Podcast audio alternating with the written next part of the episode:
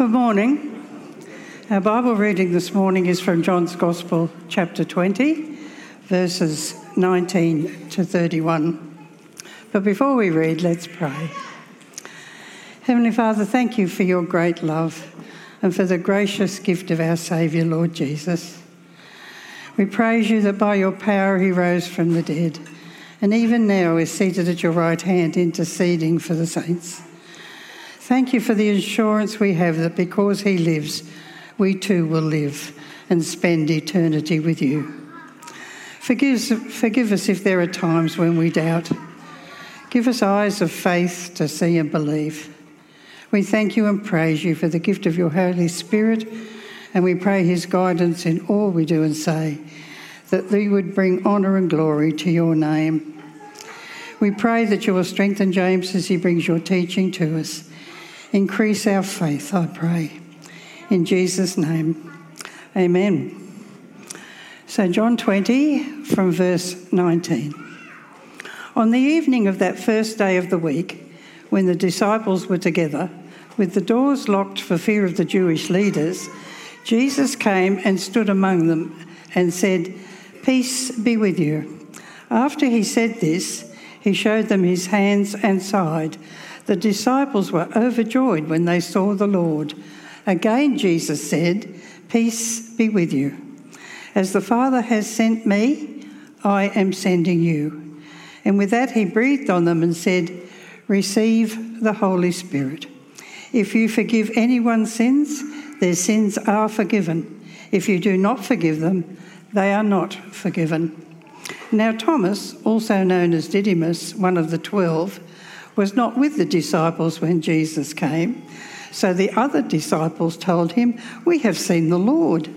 But he said to them, Unless I see the nail marks in his hands, and put my finger where the nails were, and put my hand into his side, I will not believe. A week later, his disciples were in the house again, and Thomas was with them. Though the doors were locked, Jesus came and stood among them and said, Peace be with you. Then he said to Thomas, Put your finger here, see my hands. Reach out your hand and put it into my side. Stop doubting and believe. Thomas said to him, My Lord and my God. Then Jesus told him, Because you have seen me, you have believed. Blessed are those who have not seen and yet have believed.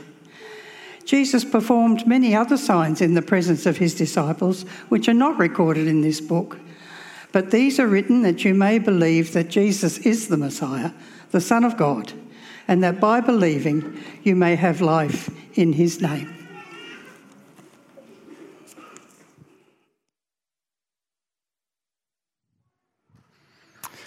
Good morning, everyone. How are we doing?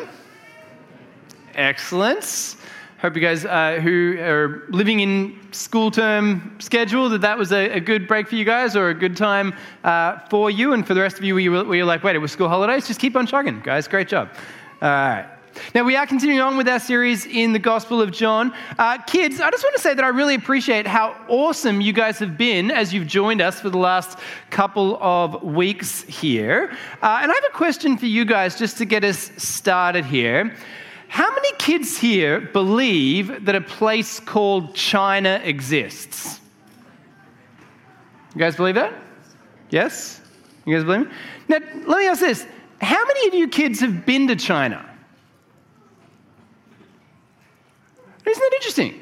So you guys believe that China exists, but you've never actually seen it. Da da da. What about you, uh, adults? Do you believe, deli- believe do you believe, I, don't even, I don't even know what I just said then. Uh, do you believe that a place called Tuvalu exists? You guys, mm, um, yes, say Haley does at the back there. Uh, Tuvalu is a real place. The odds of anyone having gone there are astronomically low. And, but I'll ask anyway has anyone ever seen Tuvalu? So, Tuvalu is the least visited nation on planet Earth. Not because it's not beautiful, uh, because, but because it's a very, very small place in the middle of the Pacific Ocean. Approximately 2,000 people a year from you know, the 7 billion people on the planet visit there.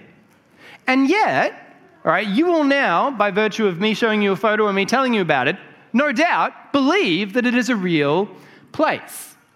And what this sort of thing highlights for us is that we like to think, as a people that live in a contemporary, modern, sort of scientific, secular age and all this sort of stuff, that we believe things because we understand in the power of science and observation, all that sort of stuff. But most things that we take to be true are not things that we have necessarily seen or observed for ourselves, but because we've heard about these things from other people who we trust. So, everything I'm willing to bet that you guys believe about the moon is because you've listened to scientists and astronauts and all that sort of stuff who have been there or done calculations and all this sort of stuff. But I'm pretty sure, I could be wrong, it's a big enough room where I could be, but I'm pretty sure we don't have any rocket scientists here. I'm fairly sure we don't have any astronauts. If you are one, I'd love to ch- chat about it later. But this is the thing, right? It gets to the point of we often think that seeing is believing, but so often we believe without having actually seen something. We believe on the power of the testimony of others. And as we work through this passage, we're going to see somebody who wanted to see before they were willing to believe. But then Jesus tells us that there is a blessing for those who believe without seeing. And we're going to think about what that means for us today. So we're going to work through these two uh, separate sections to the passage Jesus' first appearance to the disciples, and then Jesus' second appearance to the disciples. Uh, kids, again, if I use any words or anything like that that you're curious to know the meaning of, I give you full permission to shoot your hands up. Some of the year seven girls, uh, I, they heard me word to use, use a word last week, and then they looked it up in the dictionary and then proceeded to inform me that I perhaps used it incorrectly.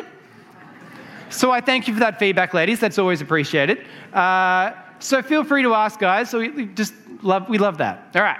So here we go with Jesus' first appearance.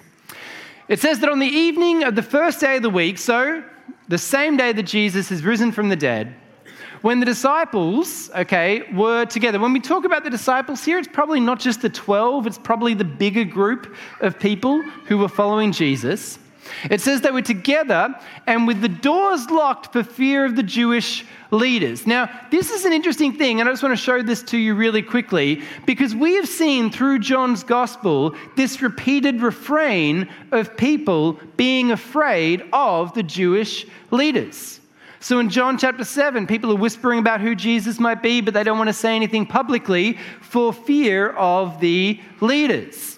In John chapter 9, the blind man's parents don't want to say anything too much for fear that they would be put out of the synagogue by the Jewish leaders. Okay? Same thing in John chapter 12. People are believing in Jesus, but they don't want to say anything publicly for fear they would be put out of the synagogue again by the Jewish leaders. And just last week, we saw that Joseph of Arimathea was a disciple of Jesus, but secretly for fear of the Jewish leaders. I bring this to your attention because I think that this fear that the disciples are experiencing is important for understanding what happens next in this passage. All right, it says here that Jesus came and stood among them, all right? And it's interesting because this is not the first time that we've had Jesus do some funny things when it comes to the spaces that he works in.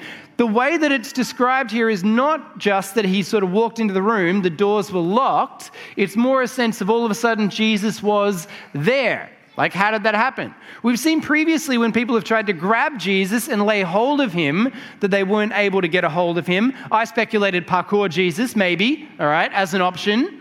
Might be how he avoided capture. But here, he seems to be doing something a little bit more like the X Men character, Kitty Pryde, where he just appears. Like he just sort of walks through the wall and is all of a sudden amongst them.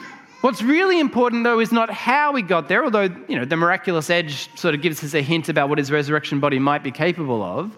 But really, what's important here is the message that he gives to them Peace be with you. All right, now we'll come back to the significance of that in just a second, but this is the message that he gives to his disciples upon his resurrection from the dead Peace be with you. And it says that he showed them, that he, and he said, and after he said this, he showed them his hands and side. The disciples were overjoyed when they saw the Lord.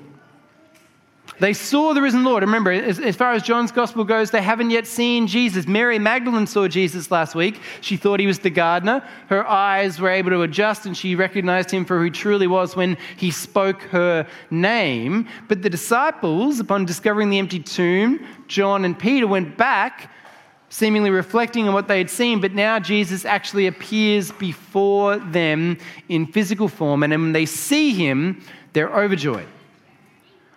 And again, Jesus says, Peace be with you. As the Father has sent me, I am sending you. And with that, he breathed on them and said, Receive the Holy Spirit. Now, I think that we need to see these two things together in order to understand what Jesus is actually getting at here. Because this is not the first time in John's gospel that we've seen this idea of peace and the idea of receiving the Holy Spirit coordinated with one another. So, at the meal that Jesus shared with the disciples before his death and resurrection, we saw this in John 14. He said that the advocate, the Holy Spirit, whom the Father will send in my name, will teach you all things and remind you of everything I've said to you. Peace I leave with you, my peace I give you.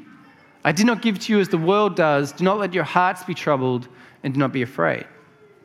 So you can see here that Jesus has coordinated the Holy Spirit being given to them to remind them of all things that Jesus has said. He's saying that he's giving them his peace and they should not be afraid. And now he rocks up and he says, Peace be with you, and receive the Holy Spirit in a situation where they have been afraid, experiencing the same sort of fear that lots of people have felt of the religious leaders who would be persecuting them for their faith in Jesus. So we can see here that just as in John chapter 14, we had a coordinated where Jesus spoke about the Holy Spirit and the giving of peace and that they did not need to be afraid, that their hearts did not need to be troubled. Now we see Jesus in a situation where, with the doors were locked for fear of the Jewish leaders, Jesus says, Peace be with you. And he breathed on them and said, Receive the Holy Spirit.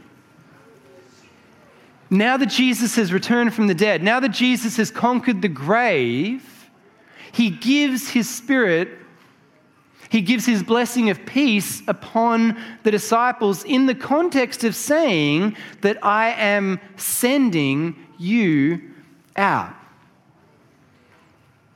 That you have been hiding here behind these locked doors for fear of what it would mean to follow me. But now, as I send you out, peace be with you and receive the Holy Spirit.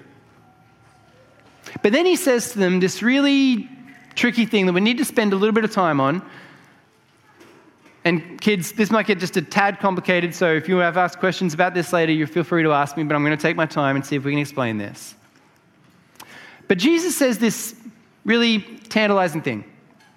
Jesus says to the disciples there in the room with him, If you forgive anyone's sins, their sins are forgiven. If you do not forgive them, they are not forgiven.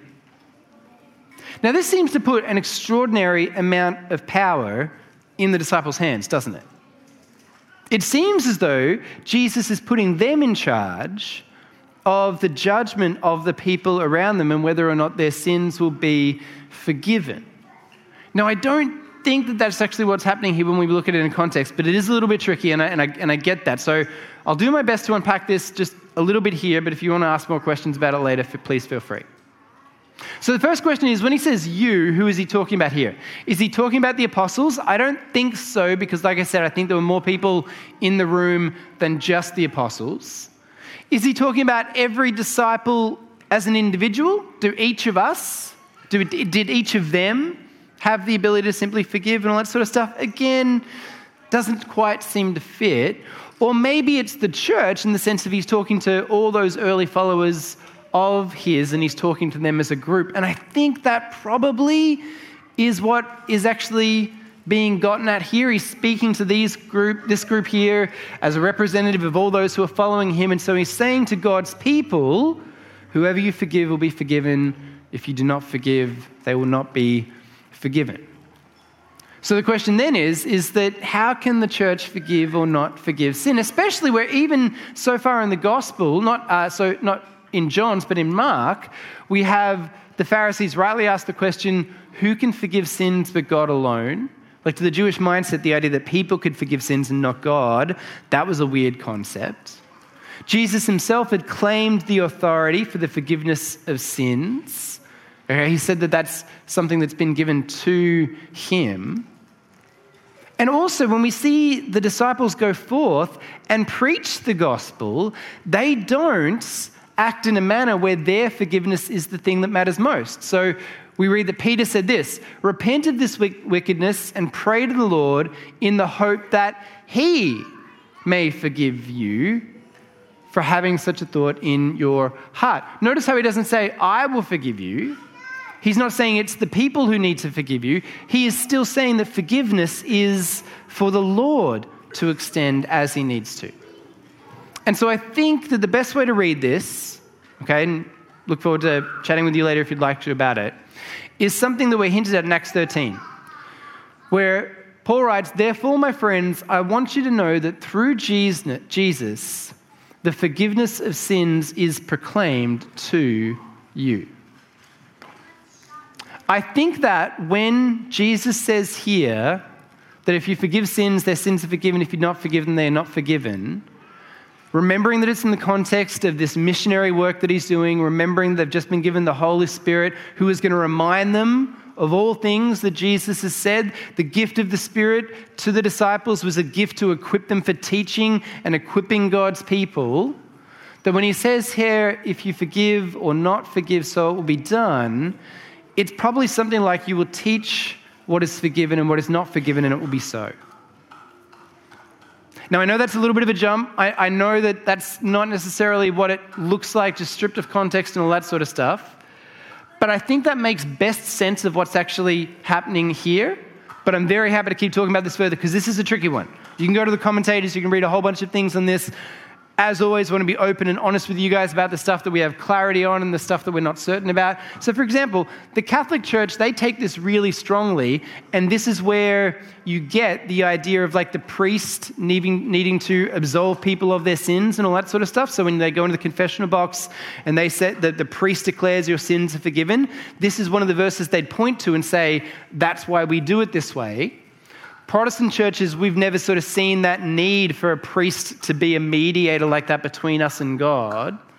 But this sort of verse does, you know, make it a little bit tricky to understand how that fits together. So I've given you my, my best answer.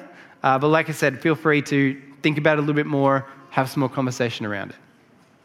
All right, but much as, we, as much as we wanted to unpack that so we can try and understand it well, it's really Jesus' second appearance where we get to sort of, I guess, the, main thrust of, of this idea of seeing and believing, right? So the setup goes like this it says, Now Thomas, also known as Didymus, uh, which means twin, all right, one of the twelve, was not with Jesus when he came. And so the other disciples told him, we have seen the Lord. Right, they've gone forth and they've told him that we have seen Jesus. We've seen him with our own eyes. They've said to somebody who they were incredibly close to, who they'd spent years with, We have seen the Lord. But Thomas replies, Unless I see the nail marks in his hands and put my finger where the nails were, all right, and put my hand into his side, I will not believe. He's actually saying more than I need to see, isn't he? He's not just saying, I need to see the risen Lord, I literally need to touch it in order to believe. Now, we're not given any great insight into Thomas's psychology at this point of time. We don't know if it's because this news seemed to be too good to be true We don't know if it's because he genuinely doubted that something like this was possible. We, we, we just don't know. But the key thing that is being emphasized here is that Thomas, before he was willing to believe, wanted to see. All right, otherwise he would not believe. It says, in a week later, so the following Sunday, his disciples were in the house again, and this time Thomas was with them. Though the doors were locked, again Jesus came and stood among them and said the same thing Peace be with you. Now, we're not told about the disciples having any interaction with Jesus to let him know what Thomas had said. We don't know if this is something that Jesus had just heard about or whether he knew it miraculously. But he goes straight to Thomas and he says, Put your finger here, see my hands. Reach out your hand and put it in my side. Stop doubting and believe. You've asked to see and touch. I'm here before you. See and touch. But in an absolutely beautiful response, Thomas now, upon seeing the Lord Jesus, does not actually go forward and touch the nails in his hands or the hole in his side. Rather, he simply replies with, My Lord and my God. It's the first time in the entire gospel that somebody outside of Jesus himself has referred to him as my God. We've seen how Jesus has claimed equality with God. We see how Jesus has spoken in code to lift himself up to the divine so that people could be in no doubt as to what he was claiming about himself. This is what he was killed for. But this is the first time that we see somebody actually say openly, My Lord and my God. Seeing for Thomas genuinely was believing. This was the moment for him when the penny dropped and he could declare with all of his heart, My Lord and my God.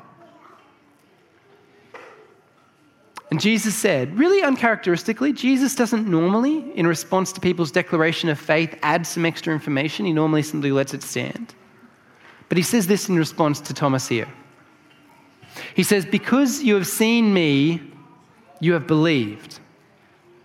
Blessed are those who have not seen and yet have believed. And it seems clear that he means those people who would come to believe in him. Yeah, this, this description doesn't seem to fit anybody in the gospel so far. Maybe the centurion whose son was healed earlier, maybe he sort of fits into this category, but, but it seems here that Jesus is clearly now pointing forward to those who will believe but have not seen, they are those who have been blessed. There's this sense here that going forward, most people are going to come to faith in Jesus not by seeing him themselves, but by believing in some other way or coming to believe through a different way. And it's with this thought just hanging there, the, the narrator of the gospel, John, now adds this note. He says, John performed many other signs in the presence of his disciples, which are not recorded in this book. But these are written that you may believe that Jesus is the Messiah, the Son of God, and that by believing you may have life in his name.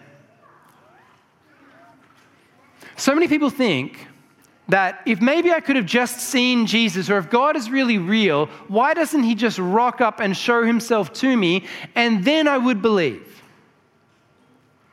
But we know from the fact that Jesus appeared to so many people in His own time, and yet they did not come to faith, that seeing is not always believing. We've seen many, many, many people come face to face with the risen Lord come face to face with Jesus himself before his resurrection, saw him do signs and wonders and miracles, and yet did not come to faith. And it's because seeing is not always believing. So often, belief precedes seeing.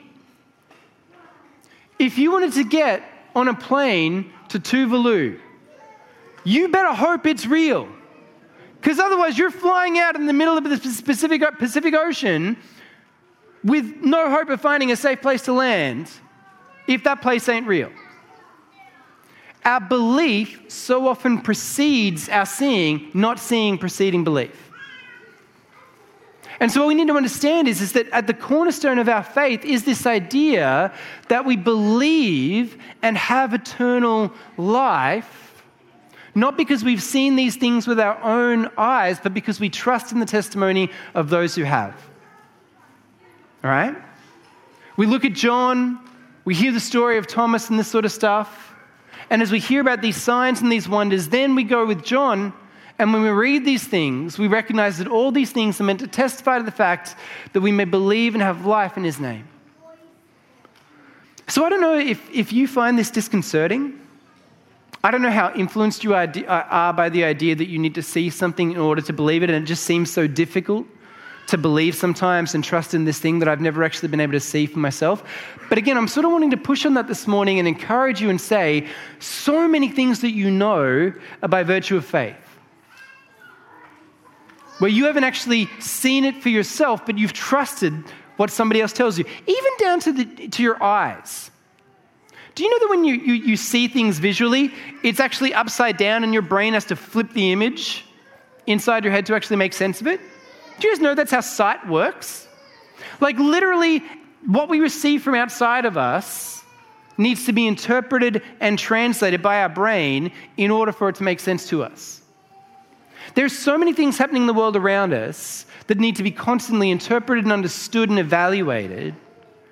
And when it comes to faith in Jesus Christ, in the Gospels, what we have is this testimony of what he has done and it's up to us to make the decision am I going to believe and trust in this? Are these testimonies trustworthy?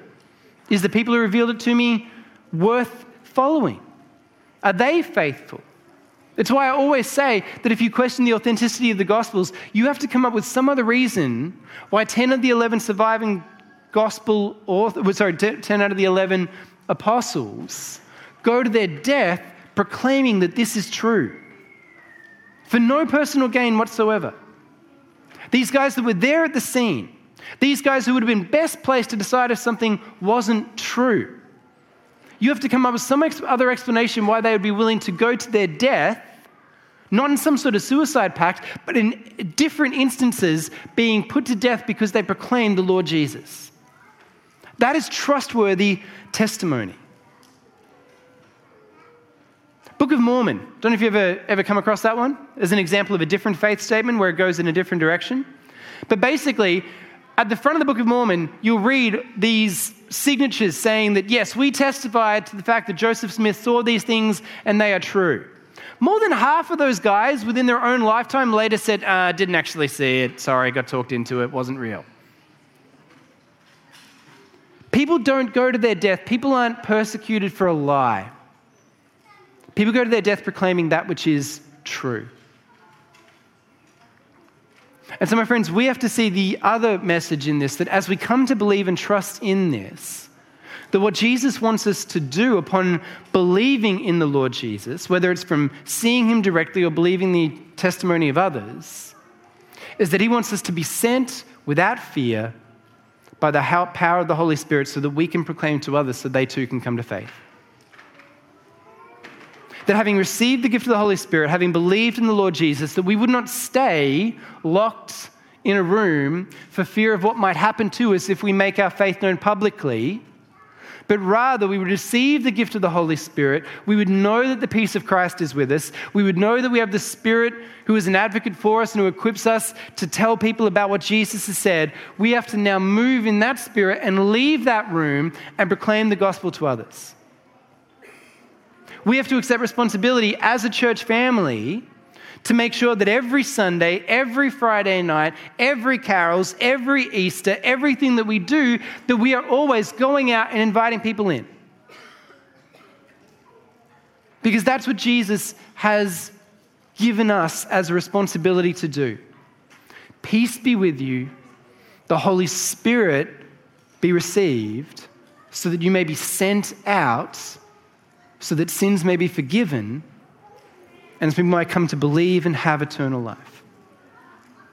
So, friends, this morning, I hope and pray that you receive this well and that we as a church family would accept this responsibility to not stay in a room afraid of what our public declaration of our faith would mean, but rather to be willing to go forth and proclaim what the gospel has revealed to us so that others may believe without seeing and join us in eternal life. Let's pray for that now. Father God, thank you so much for these gospels.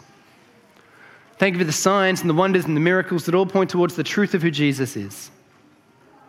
Thank you that Jesus has risen from the dead and defeated death, and that he's appeared to those whom testimony we can trust in order that we might believe and have eternal life in him.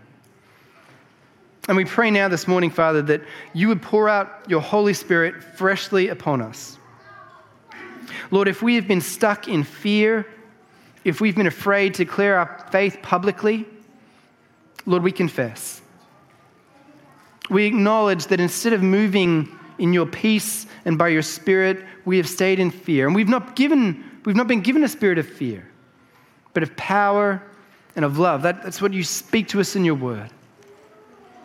And so, Lord, may we be a people who is committed to going out, to being sent, to seeing more and more people hear the good news so they too might trust and believe in you. And we thank you for this in Jesus' mighty name. Amen.